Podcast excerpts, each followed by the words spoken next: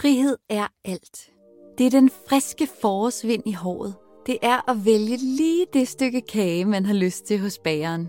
Og sidst, men ikke mindst, at opleve hele den spraglede verden med venner og familie. For mig handler frihed om selv at kunne gøre, hvad jeg vil, når jeg vil. Men der er et paradoks. For vejen til frihed er nemlig ofte afhængig af andre end en selv. I dag skal vi male et lille lydportræt af en inspirerende og energifyldt herre, som er et godt eksempel på, hvad alt det handler om.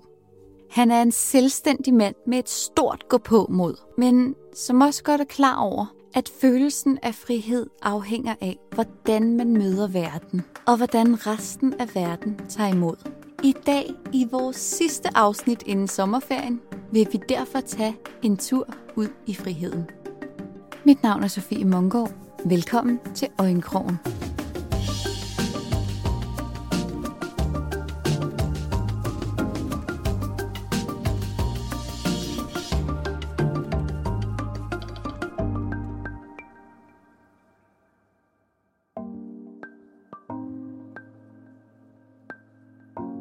Jeg tror, at den hidtil største oplevelse af frihed i mit liv var, da jeg flyttede hjemmefra som 19-årig.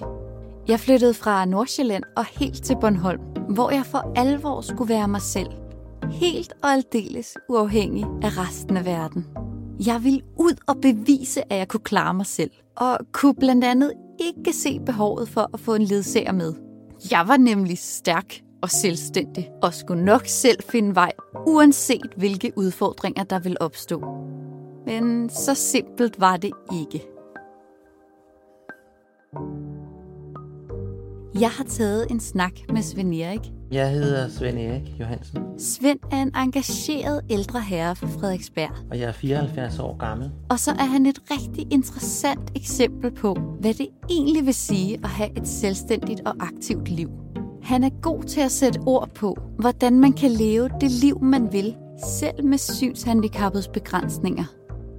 Og hvordan det kan være nødvendigt at bede om hjælp, selvom man ikke føler sig hjælpeløs.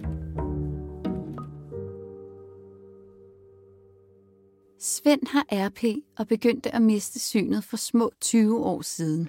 Ja, altså jeg, øh, jeg har ikke altid været blind. Jeg, jeg lider af den sygdom, der hedder øh, retinitis pigmentosa, som er sådan en, øh, en sygdom, der nedbryder nethinden langsomt. Og den har jeg arvet efter min mor, har så altid haft den, men har aldrig tænkt nærmere over det. Men øh, så på et tidspunkt, sådan, da jeg kom op i ja, 50'erne, næsten helt op i 60'erne, så synes jeg nogle gange, der altså så de billeder, jeg så, var lidt underlige, fordi øh, jeg har altid lavet mange ting selv med mit værktøj og sådan noget sådan handy. Og når jeg lå på gulvet, så pludselig kunne jeg ikke finde hammeren, selvom jeg vidste, den lå lige ved siden af mig. Jeg tænkte, det var da mærkeligt. Så blev jeg undersøgt øh, derude på Kennedy, og så fandt de ud af, at der, jeg havde mange pletter på nethinden, og, og en stor del af nethinden var ikke særlig god. Og det ville så være en sygdom, der, der, man kan ikke helt sige, hvor hurtigt den går, den kan gå i stå, og den kan gå stærkt, og sådan, men, men altså, jeg var faktisk, jeg arbejdede lige indtil jeg var øh, 68 år gammel. Mm. Øh, og altid arbejder jeg er uddannet i pædagogik på universitetet, og øh, har arbejdet for Finansministeriet og for Danmarks Radio og mange forskellige steder. Og men det var først på et tidspunkt der, da jeg kom op sådan lidt i 60'erne, så kunne jeg ikke rigtig, der brugte man, man bruger meget af de der powerpoints, sidder og kigger på. Og der var nogle af dem, man kunne jeg slet ikke læse. Det blev sådan ud. Det, jeg tænkte, nej, det dur jo ikke. Og så besluttede jeg mig til det at holde op, da jeg blev 68 år gammel.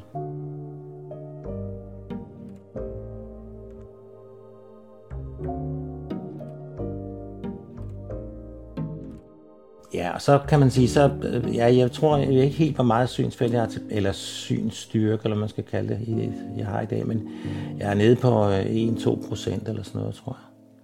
Så det er sådan, jeg kan lige skimte lidt skarpt lys. Og det er nok til, når jeg går med hunden, så kan jeg godt sådan skimte lidt refleks fra nogle biler, der holder, når solen skinner og sådan. Men altså, jeg kan ikke, øh, jeg kan ikke læse. Øh, og jeg kan, jo, jeg kan stadig skrive mit navn, selvom jeg ikke kan se det. Det skal man jo gøre nogle gange. Så, men øh, til gengæld så har jeg gode ører, så jeg lever jo meget af lyd. Og jeg kan have lagt mærke til, efter jeg blev, Altså det var sådan, det, det blev mere og mere blind der, der i, da jeg kom derop på, blev 68. Der skete så det samtidig med, at jeg holdt op med at arbejde lige nøjagtigt samtidig. Så fik min kone, som jeg var gift med i over 25 år, hun fik øh, diagnostiseret øh, modermærkekræft i det ene øje. Det er meget mærkeligt, en sjælden sygdom, det kan man altså få ind i øjet. Hun opdagede, at hun ville have nye briller, så hun ikke så så godt. Og så hu hej blev hun jo opereret og fik fjernet øjet, og de håbede så, at øh, det ikke havde, altså det ikke var kommet ud andre steder i kroppen. Men det var det desværre. Så, så tre år efter, så døde hun. Så her for fire år siden, der, der blev jeg så enkemand, samtidig med, at jeg ikke kunne se og var holdt op med at arbejde. Så det var jo en stor omstilling for mig øh, at passe huset her. Sådan. jeg har heldigvis en stor familie, så jeg var ikke sådan alene på den måde, men altså det har jo været en kraftig omvæltning i mit liv.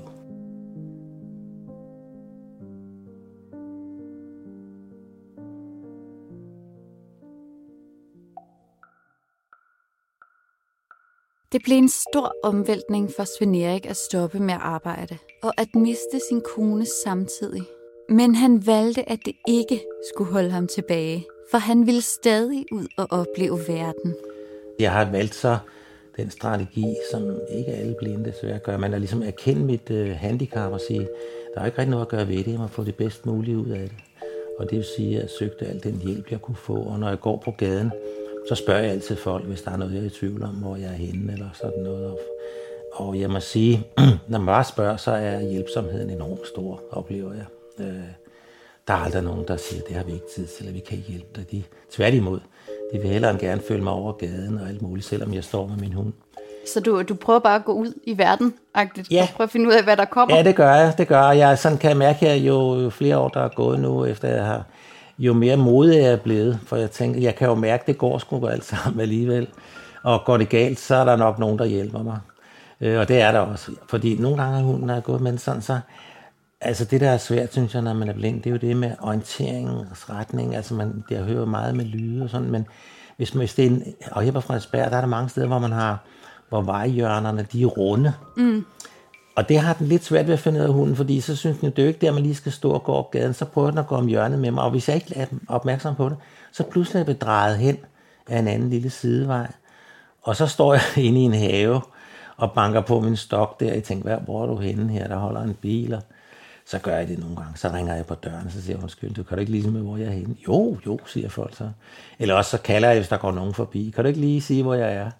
Og folk er så søde til at hjælpe. Så, så jeg eksperimenterer sådan med, at der bliver mere og mere modig på det, kan man sige. Det synes jeg godt nok er, er modigt. Hvad betyder det så for dig, når det ikke lykkes, alt det her? Ja, så bliver jeg, så bliver jeg sådan lidt sur. Jeg kan også, det, der er nogle få gange, hvor det ligesom er faret vildt, og hvor jeg har stået, øh, har stået øh, lidt øh, sådan, og ikke aner, der var ikke nogen folk. Det var sådan der, hvor det regnede lidt, og der kom ingen mennesker og sådan noget. Der bare kører mærke, så der blev sådan helt ked af det, altså faktisk. Og lige, jeg tænkte, ej for fanden, altså.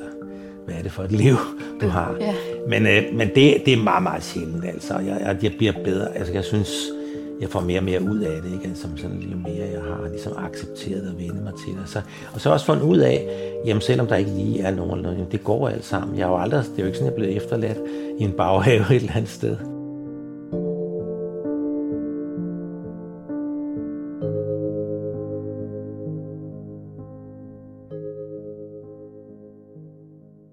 Det er beundringsværdigt, hvordan Svend Erik har taget udfordringen med rank ryg. Men som senblind er der mange ting at skulle tillære sig, og der er stadig flere udfordringer ved at komme længere ud i nærområdet. Nu har du været igennem et, et meget langt øh, forløb i forhold til, at dit syn har været øh, progredierende. Ja. Øh, hvordan altså, er du kommet rundt, og hvordan kommer du rundt nu? Øh, sådan det, lidt det der forløb. Ja, jeg gjorde, jeg gjorde så det. Altså, jeg har tidligere har kørt en del med... Øh, jeg tog det der kort, man kan have, når man er blind, altså man kan køre med al den offentlige transport. Ikke? Monia-kortet, ja. Ja, men, øh, og der er en metro lige herovre ved øhm, Frederiksberg Center, Frederiksberg Station jo. Og den har været her i mange år. Der kunne jeg godt gå op og ned med en og køre med. Men er det meget lidt, jeg har kørt alene, vil jeg så sige. Jeg har som regel haft en, fået en til at følge mig, en, en af mine venner eller min datter eller noget. Og så her for nogle år siden, så jeg har også altid haft bilen, der kunne jeg ikke køre i. Men så tænker jeg, nu, nu køber jeg en ny bil, og så kan min datter og mine venner køre mig, det vil de gerne. Mm.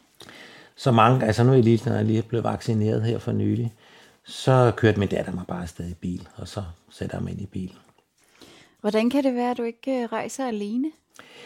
Ja, men det er, det punkt er jeg nok ikke nået helt til. Sådan, altså det der med, med sikkerheden, kan man sige. Jeg har oparbejdet det sådan, når jeg går på gaden og rundt og sådan, men det der, når jeg kommer ned, altså jeg bare havde nogle, en periode, hvor jeg, altså når jeg så kom ind på Nørreport station for eksempel, så blev jeg pisse nervøs, fordi det var svært at finde rundt på. Jeg, altså selvom hun er trænet til, at øh, ikke at gå ud, jeg ikke skal falde ned på skinnerne og sådan noget, ikke? Mm. så alligevel var jeg, altså det synes jeg, det var svært. Også fordi jeg kan jo ikke læse de der skilte, hvor togene kører til. Og i modsætning til, når jeg skal køre med bus for eksempel, de er meget søde, når jeg står foran en bus, så siger chaufføren, det er linje 6, og vi kører til Ulleholm Plads, eller hvad det er, ikke? Mm. Så ved jeg det, men det gør de jo ikke med toget. De siger det jo ikke i højtalerne. Og det vil sige, så skal jeg spørge nogen på perron, og så lige når de har sagt det, så skifter ruller de der skilte, og så er det uden stop mellem de og de stationer og sådan noget. Så jeg har sådan, ja, det, det, det er længe siden, jeg har kørt med, øh, med tog, S-tog.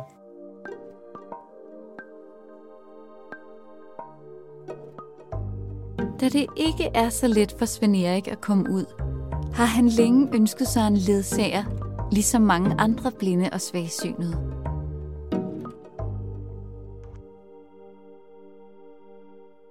Det er rigtigt nok det der med, med planlægning, altså sådan det der med lige at sige, nu øh, i dag, ej det er solskin, nu vil jeg gerne en tur i Frederiksberg have. Det kunne jeg tidligere, da, i starten da jeg havde Hope, der kunne jeg godt gå gennem Frederiksberg have med hende, hun fuldstigerende og sådan. Men det synes jeg ikke, jeg kan mere nu. Også fordi nu går der så mange mennesker på grund af det her corona. Man går nærmest sådan i, i kolonner. Og jeg kan jo ikke rigtig det der med at holde afstand. Jeg ved ikke, hvor tæt vi... Altså, nu er folk som regel ret søde til at holde afstand til mig, fordi de kan se, jeg går med min, min blomsterpind der og, og med hunden. Men øhm, så der har jeg ikke været. Og der, der tænker jeg, det kunne være rart at have en, hvor vi kunne sige, skal vi ikke lige gå en tur i Frederiksberg have i dag? Eller, eller, kan, eller en helt anden ting, kan du ikke lige hjælpe mig med øh, at læse de her, den her e-boks, øh, der er kommet? Fordi altså, selvom jeg ikke kan bruge min computer, så er jeg jo afhængig af, kan man sige, at det er alt det der digitale.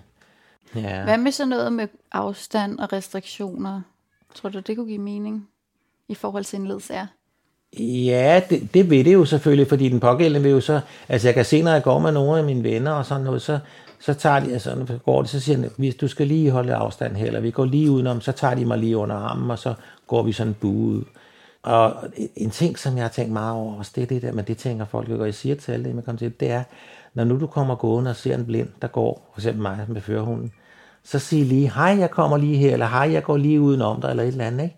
For der er mange sådan, så først lige når de helt hen ved mig, specielt hvis de har sådan nogle sko på, man ikke kan høre og sådan noget, ikke? Hmm. Så, øh, åh, så var der lige en der, der kom. Og, så sker der nogle gange, hvis der er nogen, der kommer tæt på mig bagpå fra gående, så gør hun lige en gang, håb sådan, hold du, du skal ikke lige komme for tæt på her. det er da meget rart. Jamen hun er, hun er også, jamen det, det, var, det vidste jeg ikke, hun var opdraget til, men hun er sådan også vagthund. Mm. Altså du kan høre også, at hun gøde her, når I ringer på og sådan noget, ikke? Hun passer på dig. Jamen det gør hun. Rigtig meget. Svend Erik mistede som sagt sit job som 68-årig. Det var et problem af en meget teknisk årsag.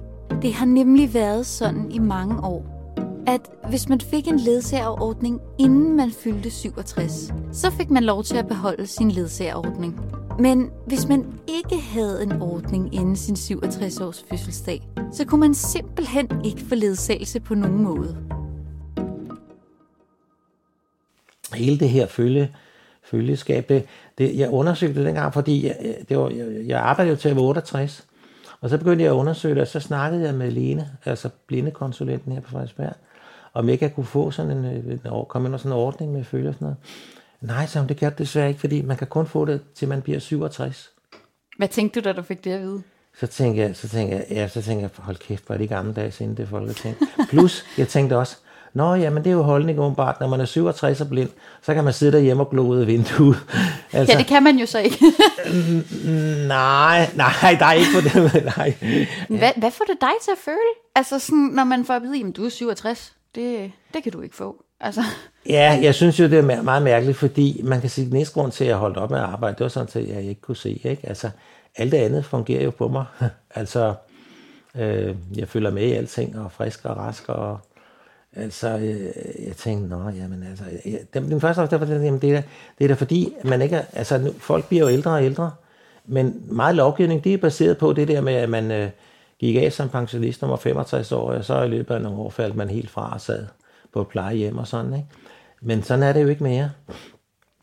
Jeg kan jo se her, når jeg sidder oppe på den lille øh, biergarten her, hvor mange friske pensionister der er her på Frederiksberg. Ja, præcis. Altså, øh, så jeg vil også nok sige, hvis ikke jeg var, min, min syn var blevet så dårligt, som det er nu, så havde jeg måske arbejdet til at være 70. Har du tidligere haft ledsager? Nej. Det har jeg ikke. Men for jeg er jo faldet for den der 67 år.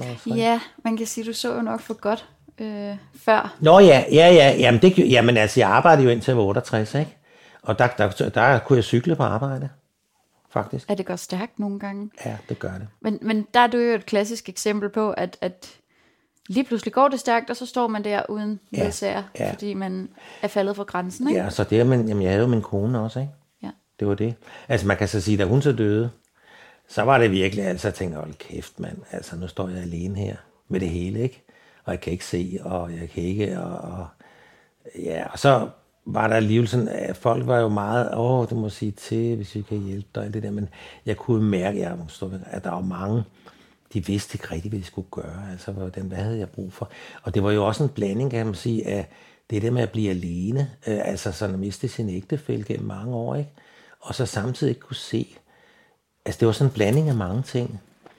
Og jeg, jeg, jeg kan altså stadigvæk, for der er tit nogen, der spørger mig sådan, hvordan, øh, altså jeg siger, jeg kan altså stadigvæk have dage, hvor jeg synes, ah, det er altså lidt kedeligt det hele. Eller, altså, det er jo ikke lutterlavke hver dag.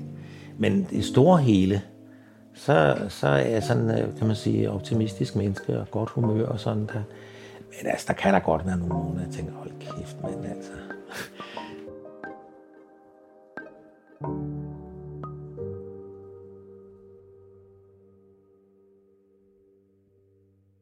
Vi har været lidt inde på det, men øh, hvad tænker du, at du kunne bruge en ledsager til, som du ligesom ikke har mulighed for at gøre nu? I, i hvert fald i lige så stort omfang. Jamen altså, øh, komme lidt mere ind til byen, for eksempel. Det, det gør ja. jeg ikke ret meget. Altså dengang, jeg, da jeg var yngre, så tog jeg tit, når jeg kom hjem fra arbejde, tog jeg min cykel og cyklede mig en aftentur. Sådan.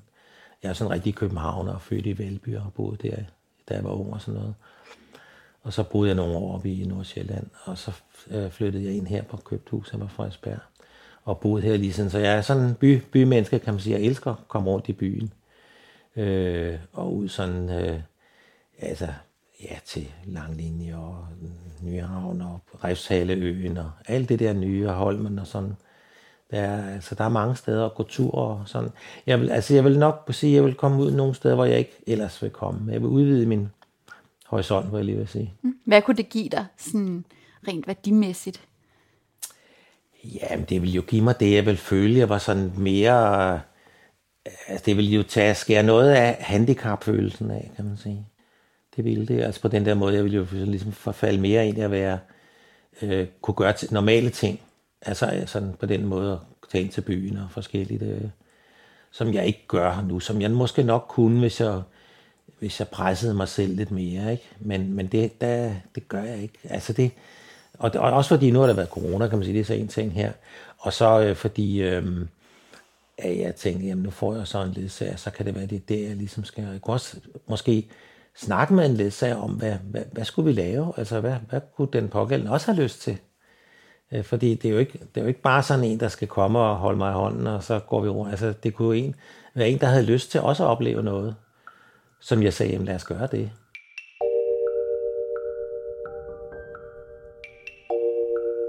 I Dansk Blindesamfund har vi kæmpet i mange år for, at der bliver lavet en ny ledsagerordning til folk over 67 år.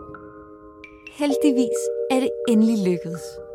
Det er nu muligt for Svend Erik og andre i samme situation som ham, at få ledsagelse, når de skal en tur til byen eller til lægen, eller bare gerne vil have lidt frisk vind i håret.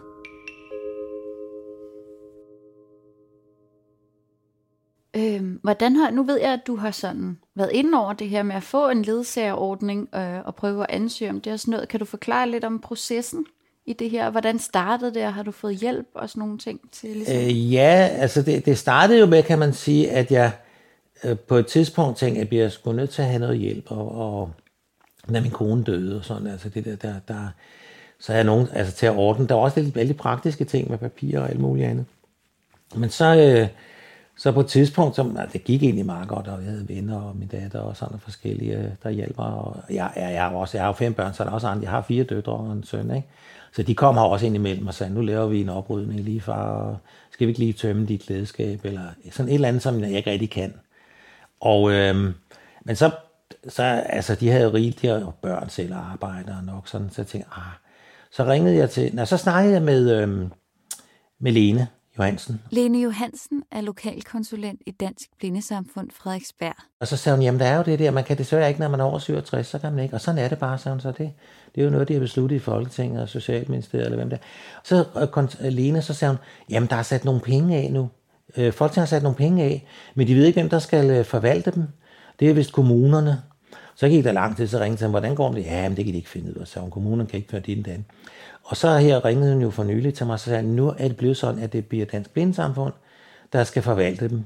Og de har så hyret et øh, firma, underentreprenør, kan man sige, til at stå for alt det praktiske. Nu får du nogle papirer, og så øh, sender du dem ind, og så kommer du med i den ordning. Så det var sådan set hende, men hun ringede til mig, for hun sagde, jamen du har jo spurgt mange gange, sker der ikke noget i den der sag, og et eller andet... Øh, og det gjorde der jo så, gjorde der jo på en måde, men det er bare ikke noget, der gav resultat. Men det gør der jo så nu, kan man sige. Ikke? Mm. Men øh, jeg, jeg glæder mig meget til det, fordi jeg, jeg, jeg kan mærke, altså sådan for, for at få aflastning på, på noget af det andet, og så også for at ligesom kunne få lidt mere struktur på det nogle gange, det at sige, den dag skal vi sådan og sådan, eller nu gør vi det og det, ikke? Jo. Øhm, så. Men altså, jeg, jeg glæder mig rigtig meget til det, det gør jeg virkelig, øh, og, jeg, og jeg er glad for, at det ligesom, man kan sige, at det, det lykkedes til sidst, for jeg tænkte, ah, det bliver nok aldrig til noget, men, men det, jeg blev så ved. Og Lene, hun gjorde også, kan man sige, det var også godt nok. Hun har også holdt ved. Og sagde, du er på min liste. Du skal nok få svar lige så hurtigt, der sker noget. Det er jo fantastisk. Ja, det er rigtig godt.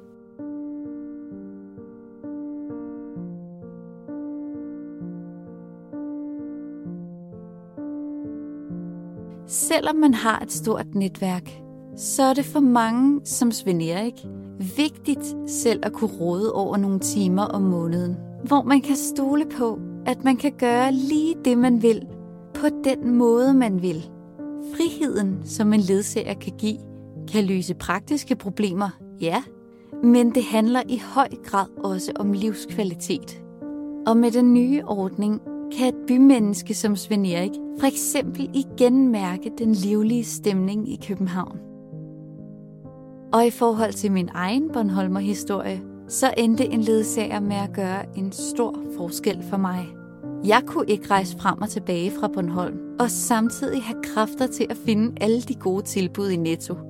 Med en ledsager kunne jeg spare kræfter og bibeholde en smule af mit overskud. Et overskud, der netop fik mig til at føle, at jeg var stærk, selvstændig og fri.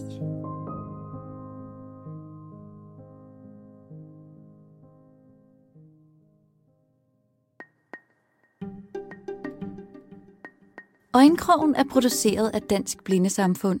Jeg hedder Sofie Mungård, redaktøren hedder Mikkel Løfgren Råd, og afsnittet var mixet af Mads Jæger.